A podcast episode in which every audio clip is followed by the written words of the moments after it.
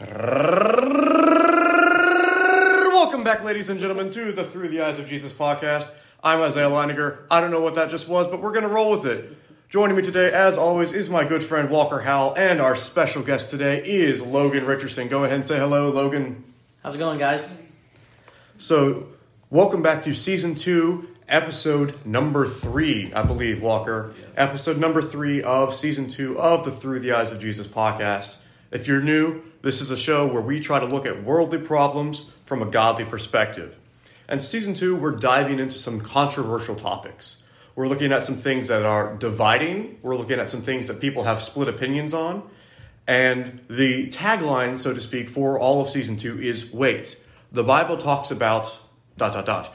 And today, the wait the Bible talks about dot dot dot is fo- followed by denominationalism, which is another word for the different branches, so to speak, of Christianity. And as we go about this topic, Walker and Logan and I are in unison on this that we want to say these things in love. We don't want to come come across as if we're attacking a certain group or a certain uh, denomination. We're just trying to look at what the Bible says about why the church is split and what and sh- and whether or not the church should be split. And again, these these are not our opinions, but this is what the Bible has to say. Uh, but like I said, today's episode we're going to be talking about denominationalism, and to do that, we have brought in our good friend Logan Richardson. Logan, want to go ahead and give us a brief little introduction? Yeah, I'm. Uh, my name's Logan Richardson, and I'm a senior Bible and photography major at Freed Hardeman with uh, Walker and Isaiah. And um, uh, they asked me to come on the podcast, and I was really excited to accept. Um, I'm from Florence, Alabama, is where my family lives, uh, but I just got married uh, back in February and live uh, with my wife here close to uh, campus. So life's going pretty good. And Logan, we are so thankful that you were able to join us on this podcast, on this episode. Uh, so, before we jump into the, the topic, we need to define our terms. That's uh, something that we've started saying around here. Uh, we need to we need to know what we're talking about, and we need everyone to be on the same page because we're talking about unison. So, same page. Um, so, Walker, what is denominationalism, and also how can I say that without sounding stupid? Because I feel like I'm mispronouncing that word every time. It's a long word. it is. and I'm going to do something that many English scholars would uh, despise of, or that they would not find uh, very kind, or whatever. And that is, I'm going to define the word with the word. Um, so, denominationalism is the tendency to divide into denominations or sects. Now, uh, uh, I got that from a, a dictionary, so that wasn't my definition. That's actually a dictionary definition. So blame it on the dictionary, not me. Um, The but- dictionary breaks English laws. Then. the, yes, it's its fault. it's its fault. I mean, if you want to blame it on me, go ahead. But uh, you know, so denominationalism is just that. It's it's division, dividing uh, groups of people up into different areas based on their certain beliefs, and that's the Walker definition of it. Um, but you know, we have 200 American denominations and somewhere between 45,000 worldwide denominations and that's a broad like that that's not a set number that number could, is definitely more and is probably increasing by the day as well And that's a Wyatt Fairman quote. So if you disagree with that, don't come after us. We stole it from him. yes he was on one of our previous episodes um, you'll have to go back and listen to that one what should i believe uh, season 1 episode 6 but um, you know denominationalism is not something that's new to our society to our culture to our world it's been around for a really long time and it's uh, something that was even talked about in the bible itself and uh, jesus even knew that denominationalism was coming. Um, and you know some historians believe that it started as early as the fifth century but we, we know from the scripture that we we have come to the conclusion that it may have even started during scriptural times as well. Um, jesus warns us as false teachers and all these different things uh, in scripture as well. Yeah, and we, and we see an example of a church being corrupted by a false teacher in Revelation chapter 2. Uh, Revelation chapter 2 and chapter 3 is where John is writing to the seven churches of Asia. And one of those churches is the church at Thyatira. And uh, John had already talked to a couple churches. He said, you know, this is what you're doing well, this is where you're struggling. so you, you need to improve in this area. The church at Thyatira, uh, he begins to talk to them in chapter 2 and verse 18. And then in verse 19, he says, I know your works, your love and faith and service and patient endurance, and that your latter works exceed the first. So Paul, or excuse me, not Paul. So John is saying, you guys are doing a lot of good, and you're doing more good today than you were yesterday. But, verse 20 starts off with but, so it's never a good sign. verse 20, but I have this against you, that you tolerate that woman Jezebel who calls herself a prophetess and is teaching and seducing my servants to practice to practice sexual immortality, or excuse me, immorality, immorality, and to eat food sacrificed to idols. I gave her time to repent, but she refuses to repent of her sexual immor- immorality. Good night. That's Denominationalism good. and immorality. Those are big, both big long words. We gotta be careful. I'm a Bible major, not a speaking major. I apologize. But verse 22, he continues. Behold, I will throw her onto a sick bed, and those who commit adultery with her I will throw into great tribulation, unless they repent of her works.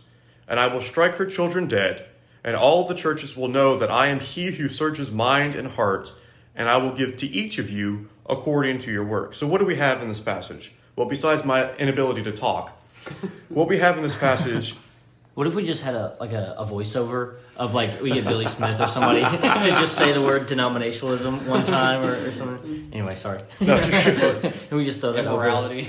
Yeah. yeah, we'll fix it in the post. It's fine. We'll fix it in the post.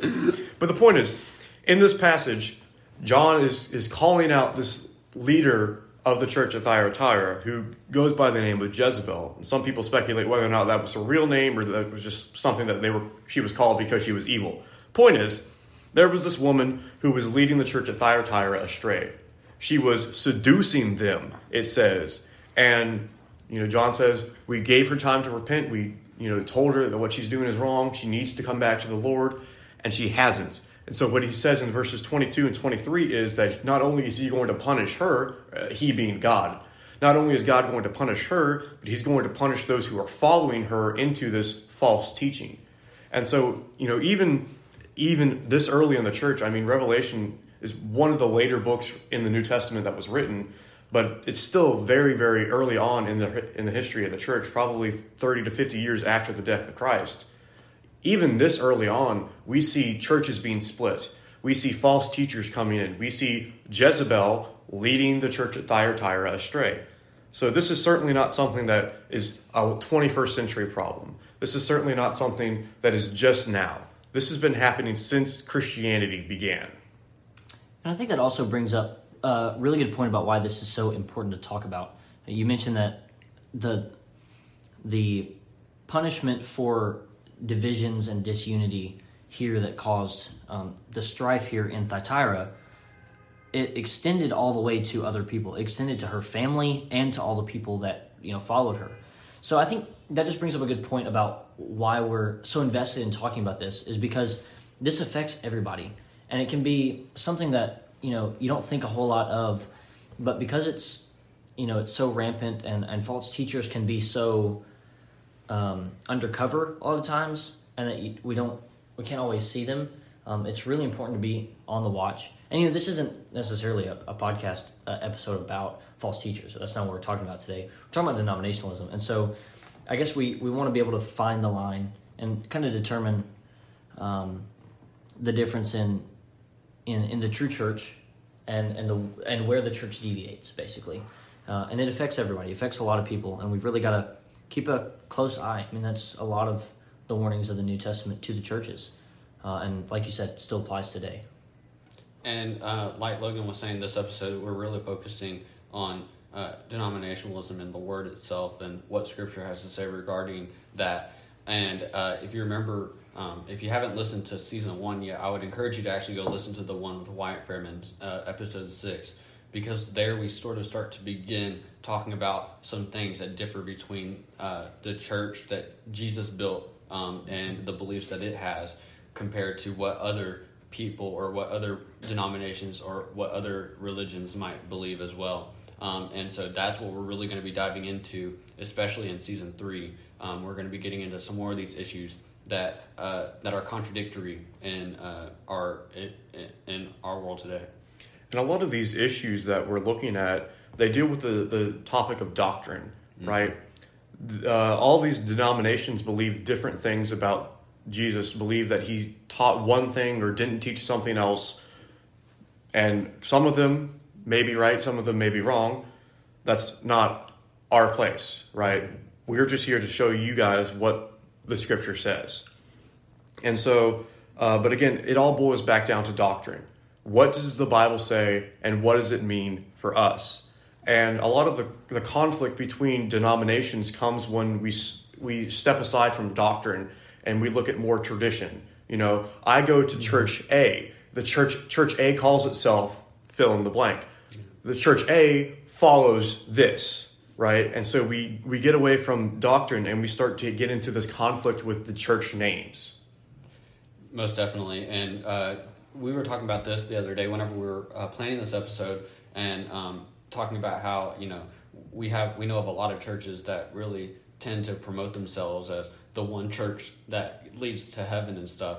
And we don't want during this episode we're not trying to promote one church that you, you're we're demanding you to attend or anything like that. We want to show you, like Isaiah was saying, what Scripture says, and we want you to attend the church that Jesus established and uh, the church that closely and almost identically aligns with what His Scripture says regarding New Testament worship.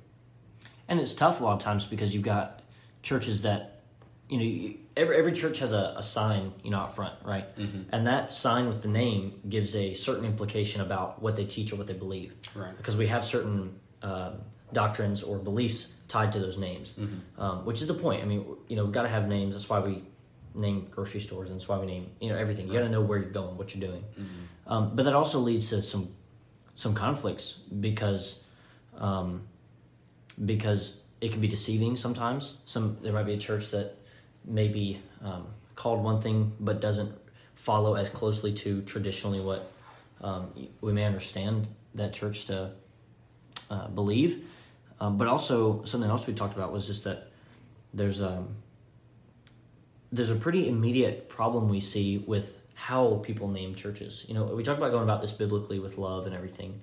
Um, I think one of the one really good indicator um, that we talked about was really looking for a church that seeks Christ, and a good uh, a good way to see that is is in the name. Even that's a that's a really good first indicator. Um, you know, how do we how do we know this church is going to be promoting Christ above all? That's really something to look at. There's a quote that we found from a certain uh, teacher of a denomination. And before we read this quote, again, we just want to reiterate the fact that we're not trying to attack this group. We're not trying to discredit this group or anyone who is affiliated with this group.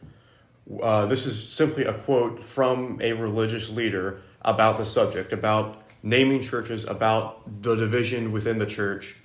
Um, and it's, it's by Martin Luther, who uh, some say established the Lutheran Church. Uh, but this quote here that I found by Martin Luther kind of goes against the idea that he established the Lutheran Church.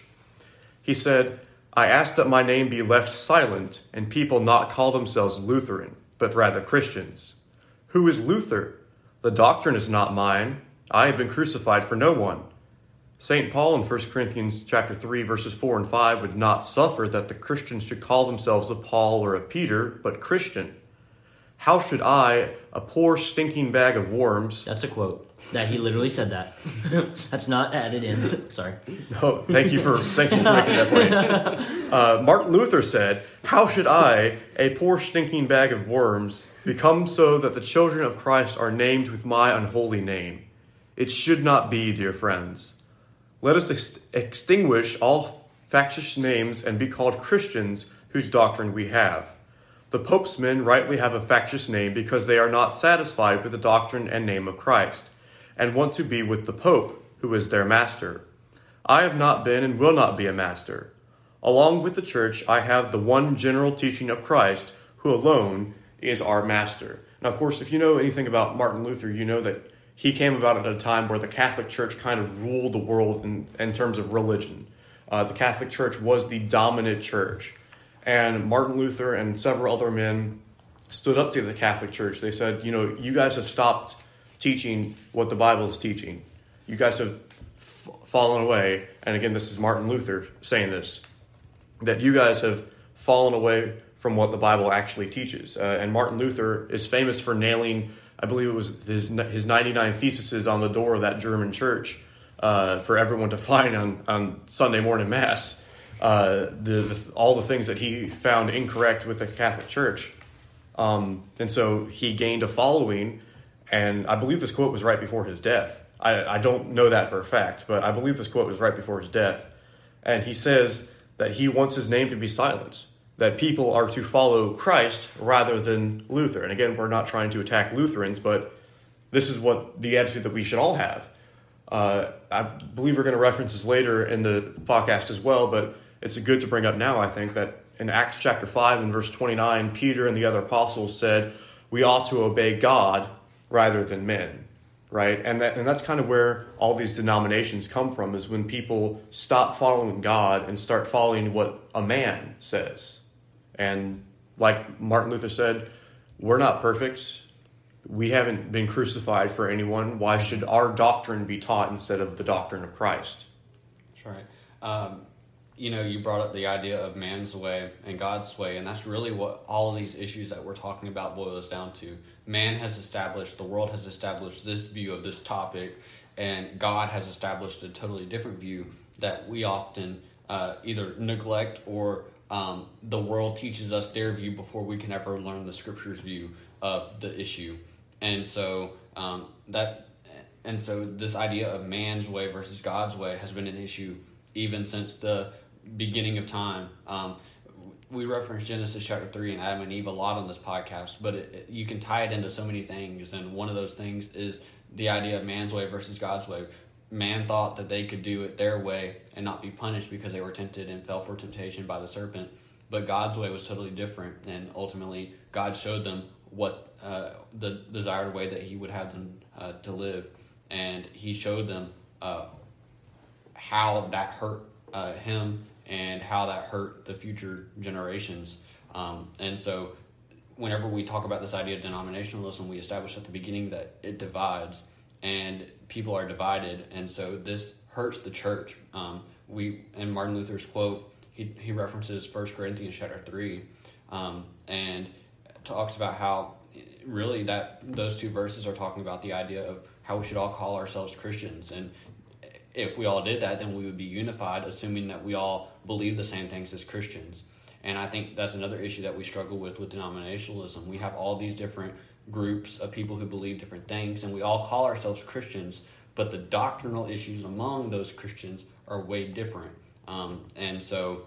And is it, is it any wonder that this throws people away from Christianity? Right. I mean, I've talked to so many people who say, you know, Christianity could be good, but I mean, they can't even agree on what they're teaching. Yeah. So if they can't agree on what they're teaching, then why do I need to listen to it? Mm-hmm. So not only does unity hurt the church now, but it hurts the growth of the church. It hurts mm-hmm. those who have not yet joined into Christ, those who have not yet followed Him. So you know that's another thing that we need to watch out for when we're, you know, talking to other Christians or talking to other people is people don't like division and so they're going to try to avoid division, try to avoid conflict. And if that means avoiding Christianity in general, then they're going to do it. You know, uh, Isaiah and I, we take a personal evangelism class together here at Freed Hardeman. And uh, the other day, we had a guest speaker come in, and he talked about uh, personal evangelism and talking to people who are apathetic about their faith. And um, someone who's apathetic about their faith is sort of like the meh emoji. Um, and so uh, you know, we we're we're living in a culture now that has a lot of people who are just meh about religion in general. They're meh about their faith. Uh, even those who are within the church and who are personal evangelists can even sometimes get meh about their faith. And so, um, whenever we have this meh viewpoint about our faith, um, it can be easy to just give up on this whole idea of Christianity because, like Isaiah was saying, we have all these different things that we can choose to believe, and it's too much work to try to figure out, hey, this is the right way, this is not this is what I should do, this isn't. And so it can be easy to just say, okay, I completely give up and I just want to stop. And so that's not what we want you to do. um, we want you to do the exact opposite and keep on going. And not only does it affect those Christians who aren't strong in their faith, but it can affect entire churches. Yeah. Uh, this verse is technically taken out of context, but in Mark chapter 3 and verse 25, Jesus says, If a house is divided against itself, that house will not be able to stand. Mm-hmm. Now, in, in context, Jesus is talking to the religious leaders, the scribes and the Pharisees, who are accusing him of being able to cast out demons from people by the power of the devil. And Jesus says, That doesn't make any sense, y'all. Why would the devil allow other people, or why would the devil allow me to cast out demons? That's just weakening him, right? Uh, but Jesus' point, I think, applies to everything, mm-hmm. right? If there is a division in a house's foundation, what's going to happen? That house is going to fall down, right? That house is going to split. It's going to be damaged. And, uh, you know, the same thing applies to churches, it's, it applies to, to families. If there is a division, that means that is not one. So now you've got these two separate things where one thing should be. And, you know, like we always say, there's, there's strength in numbers, right? If you cut your numbers in half, you're half as strong. Mm-hmm.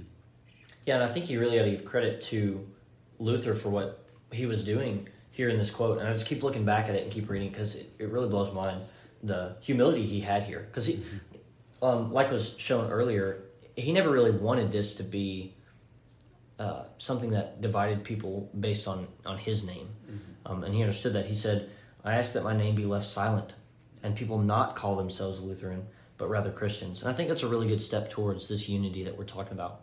Is if we could see each other as Christians mm-hmm. first, um, before attaching ourselves to any other creed or any other um, any other teachings. Um, I think the first thing for anybody, uh, for for us, for anybody listening to this, it's let's call ourselves Christians because when we call when we when we use the name Christian uh, more often than we use some other faction or name, uh, it brings us together in that we know that we have the same goal and we know that the teachings that we ultimately adhere to are Christ's mm-hmm. and not some other man or man-made tradition or um, or teaching. You know, let's it let's let's all come back and be brought back around to Christ every single time, mm-hmm. and that will and cutting down those those barriers in names will cut down a whole lot of barriers in opportunities to speak to each other. If you meet somebody and and you automatically the first thing you ask them, you know, what what religion or denomination are you, and they tell you some kind of name based on their church, it may add some sort of barrier there. And you, I mean, you talk about personal evangelism here. I think a way that we we approach personal evangelism is is try and call ourselves Christians. Mm-hmm. It helps tear down some barriers. It, it helps us imagine uh, less of a, a struggle, and we can really you know get to the heart of the, the matter a whole lot quicker with the same goal in mind. And the thing with these barriers is it's not a barrier that God created. Yeah. This is not the intention that God had with the church, and we're going to talk about this later. We still uh, we still have a, a, few more points before we actually get into this. But the, the point is that these barriers are man made. Mm-hmm. These are things that we put between ourselves, and then we wonder why we feel alone. Yeah. Right? I mean, if you lock yourself in a room and you don't let anyone else in, no one else is going to be there. Yeah. It's the same thing applies to to Christianity, right? If we lock ourselves in this box, say I go to church such and such, mm-hmm. I only associate with people who go to church such and such then we're just building up those barriers. We're building up those walls. And not only, as, as we've been talking about, does that ruin our chances for evangelism, you know, to those who may not be Christians or maybe following uh, Christ in a way that is not what the Bible says, but it also, you know, it cuts us off from any support or any encouragement that God can give us through those people. So not only are we hurting their chances at salvation, but we're hurting ourselves in the process. That's right. And I think it's also important here while we're on this topic of evangelism and personal evangelism um, to also point out that whenever we are talking to someone about uh, what church they attend or uh, what denomination they're a part of or whatever, like Logan was mentioning, I think we've uh, I, have seen this happen a lot recently, and someone will mention a certain denomination or a certain group, and then they'll immediately shut down the conversation, or they'll immediately become closed minded to that topic or that uh, or to that group. And I think that's a big issue that is causing um, division among our uh, among fellow Christians today is because we mention what church we're from or something like that, and we already have this preconceived notion of how they act or how they do things, and then we shut them down and we just say, "I don't want to listen to you no more. I already know what your uh, denomination or your your place teaches, and I don't agree with this. I'm not going to talk to you about it."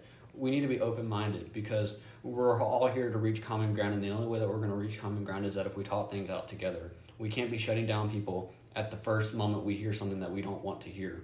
We need to be open minded and listen to how do people get to this conclusion? How do they reach this verdict of this is what the Bible says regarding this? And when we're going into those conversations, like Walker said, it's important for us to have an open mind, not just for the purpose of having the conversation, but for the purpose of making sure that we're in the right. Because the Bible was given to us as a mirror. Uh, the you know the mirror shows us what God expects us to be, how He expects us to act, how we should live, how we should worship. And the Bible is straightforward on a lot of things. And if we're not in that line, if we're not following that straight path, then we need to do better. And part of that is eh, coming into conversations like that with an open mind and being willing to just say, okay, let's forget my biases. Let's forget my church's tradition. Let's forget your biases. Let's forget your church's tradition. Let's just sit down and see what the Bible really has to say. And oftentimes when we do that, we can find, you know, either either that we're being that we've been misguided or that we've misinterpreted something, or we can help someone show or we can help someone find out that they have been. Uh, and you know that's kind of one of the problems with denominationalism is that it misuses scripture mm-hmm. right uh, we see in 2 timothy chapter 3 in verses 16 and 17 that all scripture is given by inspiration of god and is profitable for doctrine for reproof for correction for instruction in righteousness that the man of god may be complete thoroughly equipped for every good work if we're taking that inspired word of god it should be one meaning right? We and I'm not I'm not saying that this verse means one thing. We can we can make applications, you know, several applications off of each verse because there's a lot in each verse. Mm-hmm. But the point is those two applications shouldn't contradict one another. And that's where a lot of denominationalism comes from is when one group of people and another group of people both look at the same topic or the same passage and when they can't reach the same conclusion, then there's that there then there's that divide there there's that split, and that's when the church is hurt. And that split is what provides a bunch of false ways that Scripture doesn't support, and so uh, we it, we need to do our best to avoid that split. So I guess the question comes down to was, well, what was Christ's intentions whenever he first established the New Testament church? And um, we hit on this earlier. I think it begins with unity. Mm-hmm. Yeah, I think we'd go to Ephesians 4 for that easily. Mm-hmm. Um, the whole point of this section in Ephesians 4, um, look, verses 1 through 6, you got this entire um, passage about unity, unity, unity. Mm-hmm. Um, unity in uh, the body, verse 4, uh, in the spirit. We're called to the same hope, unity in hope, unity in the Lord, unity in faith in baptism. Um, there's a reason you know we're supposed to be together uh, in this in this fight. There's a reason we're supposed to be you know one church.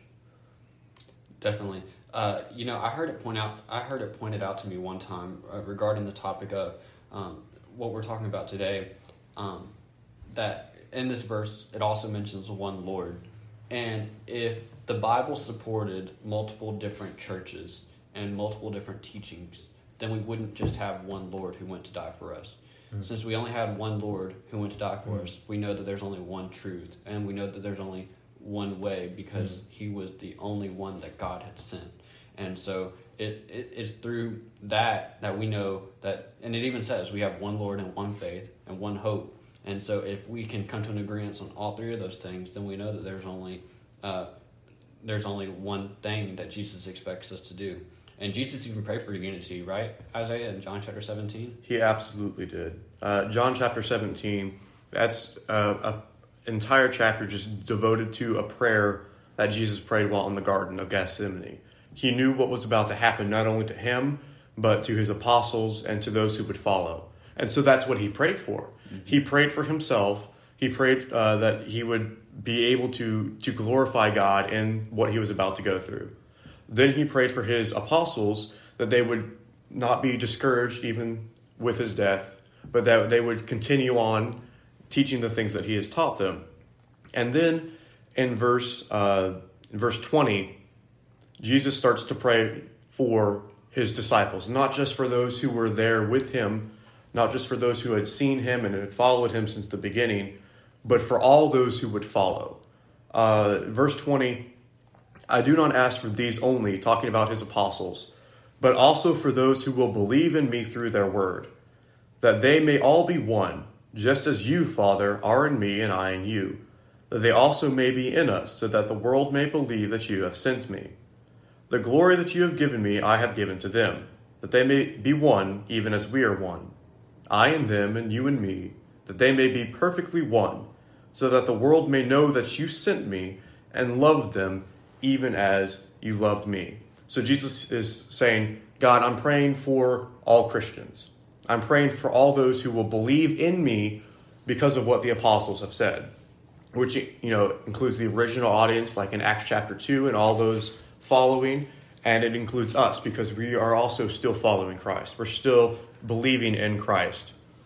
And he goes on to say that he prays for unity, right? He said he prays for us to be one, just as he and the Father are one. Of course, that can get into a conversation on Jesus' deity, which we're not going to go into now.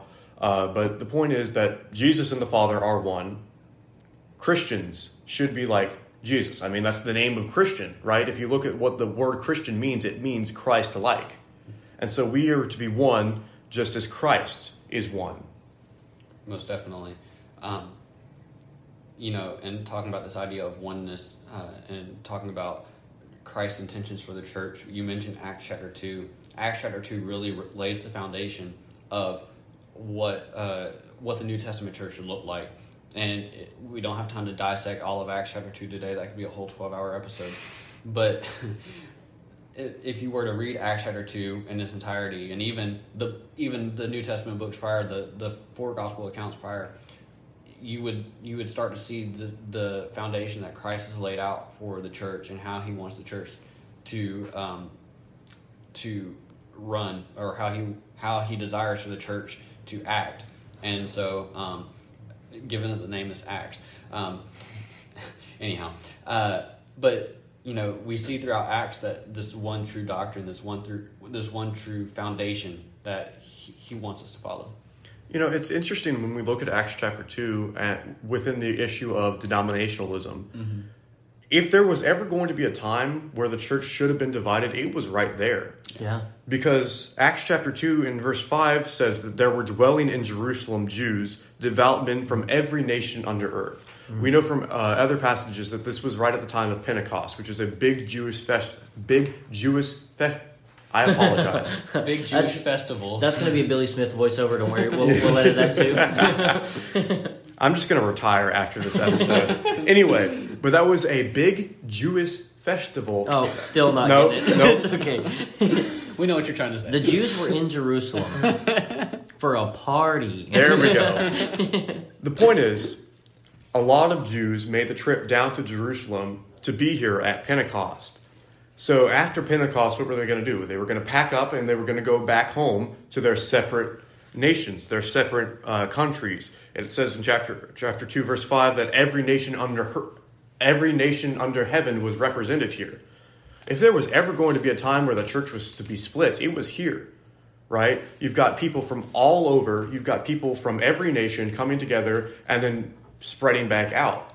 If there was going to be different doctrines taught, it would have been right there, but we don't see that.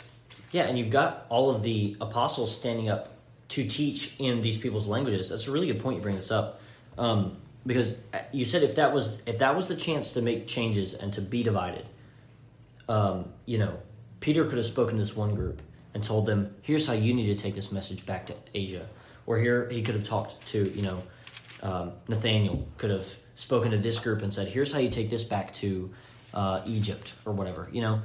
Um, but he didn't do that they spoke to all of these different peoples from all over the world in different languages, but guess what? There was one message. There was one. Uh, they were translating the same thing through the Holy Spirit about the reality of Christ's death, and and you know this whole this whole sermon preached by Peter is the history of Israel, and it culminates with that one death of Jesus, and that one death is what everyone reacts to in uh, verse 37 when they ask Peter what they're supposed to do. You know, how do we respond to this this death of the that we caused through our sin? Um, and he gave them, guess what? The same one answer for everybody to be baptized into the same one church. It's beautiful. It's really cool. It is, and you and going back to this whole point about if this was the time to be divided, it'd be now. Um, and really, that could be said throughout the whole book of Acts, because throughout Acts, the apostles are sent out to teach, uh, to teach other people and to teach other groups of people. And if God wanted division to happen now, this would have been the perfect time because as they're out teaching, they could have all taught, uh, like Logan was saying, different groups of people, different things, and then we'd have the the division um, if that was God's true intention. But we see that um, in Acts that that never happened. It stayed one truth. They taught about one Savior. His name was Jesus Christ, and He even established in the book prior to this in John chapter 14 and verse 6 that he is the only way, the only truth, and the only life, and that no man can come to the Father except through him. And so um, it, it seems to me that this is a pretty uh, solid foundation for what Christ has laid out for the church. And it really brings it back to that Martin Luther quote again. Like I said, we could have almost outlined the whole the, the whole podcast on that one quote. I I just can't get it out of my mind because um, it's all about who died for you. You know, we're supposed to be added to this church through the one who died for us. There's there is no church without that death. Um, and like Luther said, I haven't died for anybody. You know, um, First Corinthians three says, uh, "I'm of Paul, I'm of Apollos, I'm of uh, I'm of Cephas." None of them died for anybody. That was the point. Um, it's all about Christ. It's all about Christ, and He's that one true Savior. Through that one true doctrine, providing the unity for that one true church. It's cool. And the the goal of that one true church should always be to rejoin him in in heaven, mm-hmm. Right. right? That's why we do what we do because we want to rejoice with him in heaven for all eternity. And we want you to be here too. Exactly. exactly. We want everyone to join us there in heaven because we followed the one true doctrine given to us by the one true Savior. And because there's one true doctrine given us given to us by the one true Savior, that means like John chapter 14 and verse 6 says that there is one true way to get to heaven. And we- keep referencing back to this episode, but uh, in the episode that we did with Wyatt Fairman, we talked a lot about this. We talked about what the Bible says we should do in order to get on that one way ticket to heaven. Yeah, and it's important before we dive into these six uh, things that we must do in order to get to heaven that this is in no way, shape, or form a uh, in sequence um, with uh, throughout Scripture. It doesn't go in chronological order. These are just conditional steps that throughout Scripture we see outlined as vital steps that God has emphasized that hey, if you, if you want to follow me, then you need to do this. And it first starts with hearing it. Absolutely. And just before, again, before we dive into that, uh, for those who haven't been on this podcast, we've, we've given this ex- explanation a few times, but for those who haven't heard it yet, we're going to go ahead and give it again. The Bible, especially the New Testament, and especially the book of Acts, where we see a lot of the early church and early, early Christians beginning to uh, beginning to exist, is that it's a book of conversations. And so one person is not at the same level, spiritually speaking, as another person. The example that I always go to is the Philippian jailer in Acts chapter 16 versus the crowd at Pentecost in Acts chapter 2.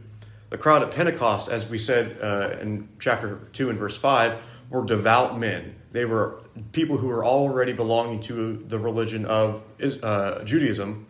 They were already looking for the promised Messiah they were already looking for Jesus. They just didn't know that it was him that they were looking for.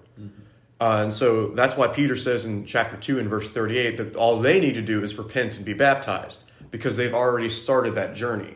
The Philippian jailer had not. He was, to the best of our knowledge, either someone who did not follow any religion or a pagan because of where he was living and the, the time of when he was living. Those are the, the, the two safe assumptions that we had. He was either not religious or he followed multiple false gods. And that is why Paul and Silas in Acts chapter 16 told him to believe, because he had to believe before he could go up the, the rest of the steps, so to speak.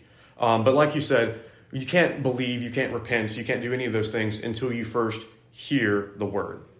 And it's important that you hear the true message, not some fabricated or sugar coated message that is not all there. And whenever we talk about these things, we don't want you to just listen to this and take it in and that be it. We want you to actually study this for yourself. Um, be intentional about your own faith and really dive into the scriptures yourself. Look at these verses that we're referencing. Mm-hmm. See, make sure that what we're saying aligns with what the scriptures are actually saying.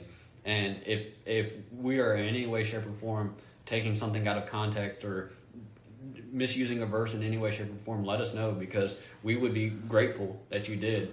Um, because it is not our intention to lead you down the wrong way.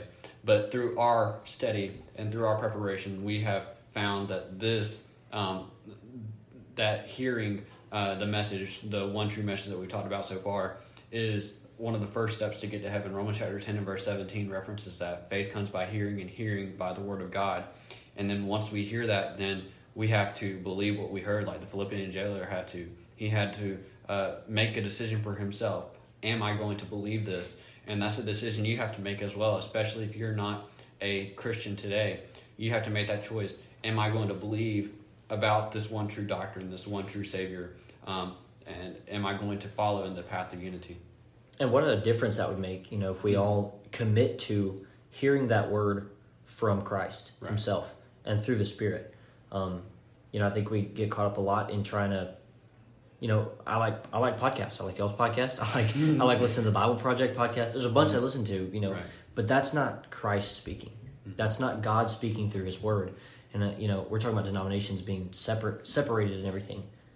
You know, what a difference it would make if we all streamlined back into hearing directly from His Word through study, um, and how much how much more connected we would be um, in that because we're hearing it from Christ. I think I, am speaking for myself, but I think Isaiah, maybe even Logan can speak for this as well. Whenever I'm preparing these type lessons for this podcast, or if I'm preparing a lesson for a church on Sunday or whatever, I gain more out of studying during that time than I do mm-hmm. anywhere else. Oh, yeah. And um, and it, it's amazing about how much you can gain if you truly sit down and focus for about an hour on Scripture and just see what the Bible has to say um, because it is truly, you know, we often like to talk about Hallmark movies. I think the Bible is a great Hallmark book. Um, it, it has a, it has a great storyline from beginning to end, and it's uh, the greatest joy story ever written, in my opinion. And it takes you through some highs and lows. Um, there's some heart wrencher things in there, but in the end, we we see we see the plan of redemption revealed. Mm-hmm. We see all these different things revealed, and it's and it's amazing. But throughout this, we see a message of repentance that's preached. And in Acts chapter two, that's what's being preached during this time is a message of repentance. Um, there's other.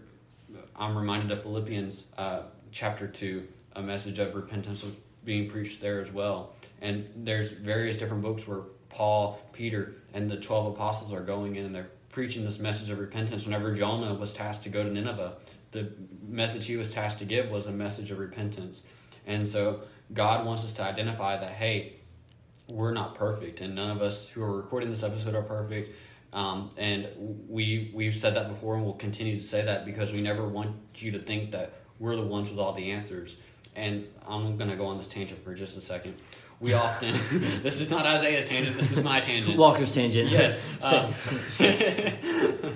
and that is, we often can become very. Uh, it, it, seems to me that we become uh, very easy to listen. We, if you're the type of church going person that I am, and uh, that many people that I know are, it can be very easy to go to worship, listen to the preacher, and just take in what he's saying and just say, okay, what he's saying must be true, and that be it. And I think it can be very easy to get in that cycle, but that's also a very, very dangerous cycle to get into as well, because not everything that the preacher is saying may be true. And I'm not trying to discredit your preacher in any way, shape, or form, but like Logan said, we don't know it all. I don't know it all. Isaiah doesn't know it all. None of us know everything, but I can tell you one book that does tell us everything that we need to know, and that is the book that we are teaching you from today, the Bible. And that is the only book that will ever teach you what you truly need to know. Um, and one thing that we need to know is that we got to repent whenever we do wrong. And it can be hard at times, especially whenever we're filled with pride or whenever we feel like we haven't done anything wrong. That's the first moment that, or first sign to me at least, that we've done something wrong. If we feel that we haven't done anything wrong, then we've definitely done something wrong and we need to change our lives. And uh, look in the mirror at ourselves and see if we have been living a life that truly reflects the life that Christ lived because he was faced with the same temptations and the same things that we're faced with today. But through those things, he overcame them, he didn't fall for them, and he was able to be perfect throughout those times.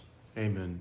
And you know, a- after we recognize the fact that we are weak, that we are flawed, that we are imperfect, and we churn away from that sin, we say, I'm not doing that again, I'm not falling for that trick again, and we devote ourselves fully to Christ. Another thing that we need to do, and as Wyatt mentioned in season one, episode six, um, repentance and confession, the next step, can be uh, switched, right? Uh, those two things often kind of happen at the same time, where you recognize the fact that I've sinned, I've messed up, but Jesus is Lord. I've failed, but Jesus has not. And so I'm going to turn my life over to Him. I'm going to confess that He is Lord, and I'm going to serve Him with all of my might. That realization is kind of what uh, I guess Thomas felt. Um, you know, the the one time we really get an interaction with Thomas and Jesus. Um, we call him Doubting Thomas because he he failed in that he didn't have enough faith without experience experientially, you know, seeing the risen Jesus, feeling the risen Jesus. And when he did, he kind of had that same reaction, both in one the re- repentance and confession. And while he didn't flat out say, you know, I repent, it's kind of implied. He realizes his wrong and he says, "My Savior and my God," and realizes at the same time. It's really cool how they go together. Definitely. And uh, Logan mentioned earlier in Acts chapter 2 and verse 38 the message that Peter preached to the people about what they must do in order to be a part of the one true Savior, Jesus Christ, and that's through baptism and uh, adding on Christ uh, through that humble and obedient act. This is often disputed uh, among various groups and denominations today. The argument of is baptism essential? And I think Scripture clearly outlines that it is. Um, and Peter said it whenever he was teaching to these people. It was also addressed through many other uh, apostles and the gospel accounts. Baptism is essential. Yep. I was just gonna say baptism is just as essential as all the other Right. um, steps. Just as we would all agree that you have to hear the word, you have to believe, you have to repent and confess. Those are all definitely. obvious things I think that most people agree on in order to come into faith of Jesus. Yeah. Um, baptism is just as important to those. Um, One thing that I always like to do to help me be reminded of this is we've mentioned Acts a lot, but man, what a good. I, we talk about the church, the church. Um, we talk about denominations today, and the church. You want to see the church? Go to Acts. Um, that's what. That's the point of it.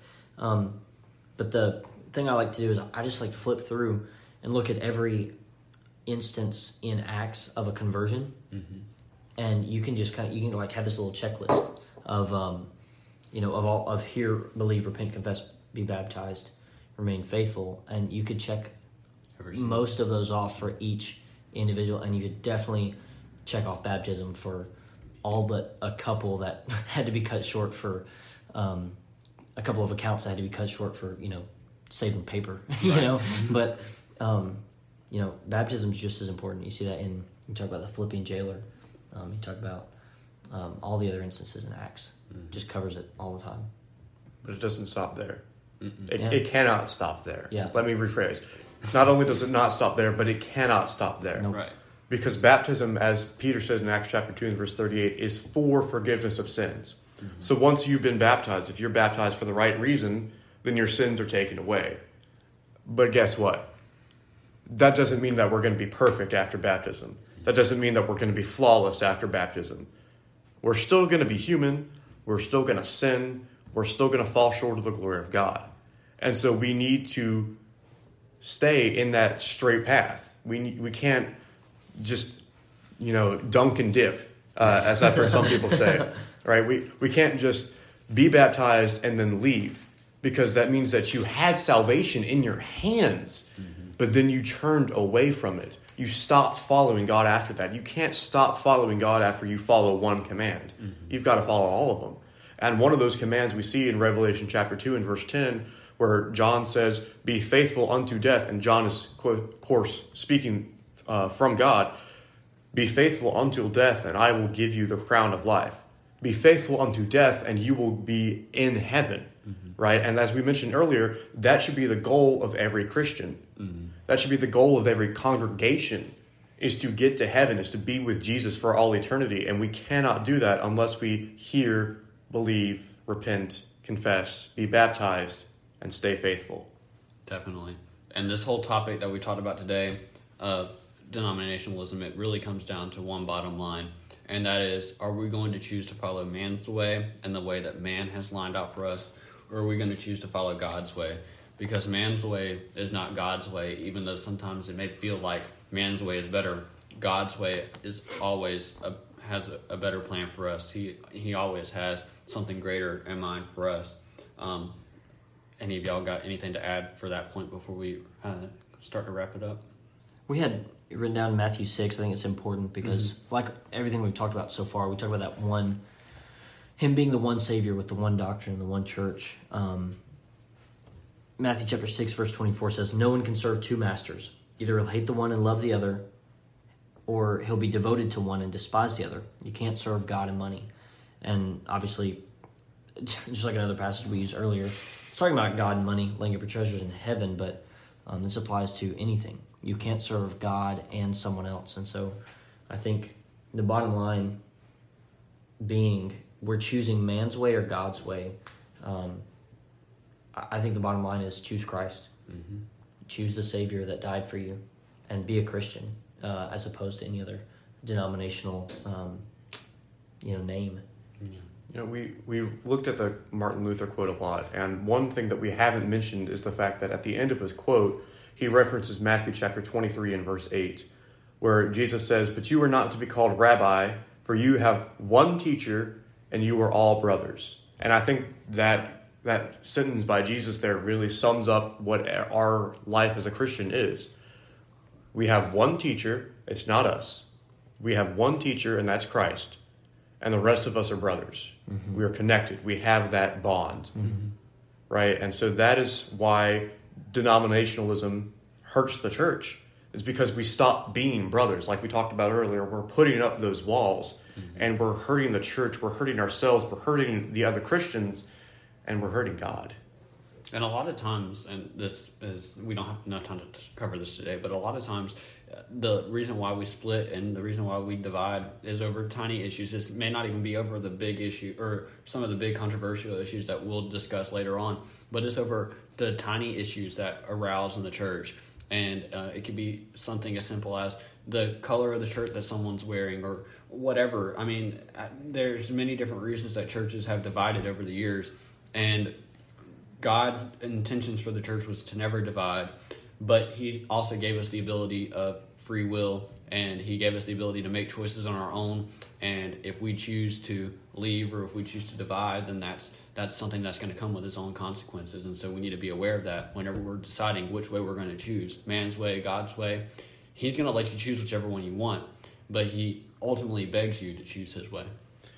You know, it's interesting when you bring up the little skirmishes that we have in congregations and now how those little things can drive churches apart. Mm-hmm. I think it all boils back down to when people are not following what we see in Acts chapter 2 and verse 42. And they, being Christians, devoted themselves to the apostles' teaching and the fellowship, to the breaking of bread and the prayers. If we as Christians are not being devoted to teaching what the Bible teaches, to fellowshipping with one another, to remembering the sacrifice that Christ made on the cross, to praying to God. If we're not devoted to those things, then we're not focused on the right things. If we're not focused on the right things, then it's easy for us to be distracted by trivial matters, things that don't have any consequence. And those things are, like you said, what often separate the church. Definitely.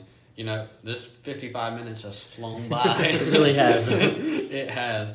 And, um, but we covered a lot. We've broken down a lot. We've looked at a lot of things. And you probably have a lot of questions, and that's okay. We want to hear your questions. We want to know what you're thinking. We want to know um, how you feel about this topic.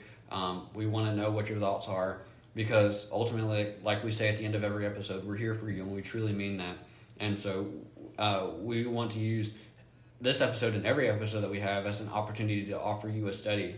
If you ever want to study these things more in depth uh, with one of us, feel free to reach out to us. We'll be more than happy to do so. We have a series of studies that we can walk you through and show you uh, more in depth about what we're talking about because it truly is a lot to cover in a 60 minute episode. But um, we're more than happy to talk with you. Um, so reach out to us. We have a Facebook page. Um, you can search up our podcast on there. Instagram, TTEOJ underscore podcast. And we also have a phone number, 731 439 9671. And you can reach out to us any one of those ways. We'll be more than happy to help you in any way that we can and uh, more than happy to guide you in the way that Christ would have you to live. Absolutely. Like Walker said, we're here for you any way that we can be. And we pray that this study has been uplifting. We pray that everything that we said has been accurate according to God's word and that it has helped you understand what Christ's intention for the church is. Um, and so, for me personally, and from Logan and from Walker, we thank you guys for listening to us so much. And Walker is going to go ahead and close this episode out in prayer. Let's pray. Father, we come to you this day. We thank you for this time together. We thank you for this study together. And we pray that as we looked at this idea of what your word has to say regarding the one way, the one truth, and the one life, that we can ultimately strive to become better unified as your people. Uh, we don't like to be divided. We know that you don't like division, and we want we strive to become better united as your people. And we pray that for those listening and for us here right now, that we can continue to live in a way that will glorify you and that ultimately honors what your word has to say. Strengthen, guide, and direct us, and thank you for sending your son Jesus to die on the cross for us, for giving us the plan of redemption and giving us a way to get to heaven one day. And we pray for those who may be lost that you can be with them and open up their eyes and show them the true way in order to get to heaven. Be with us, guide us, and direct us. In your son's name we pray. Amen. Amen.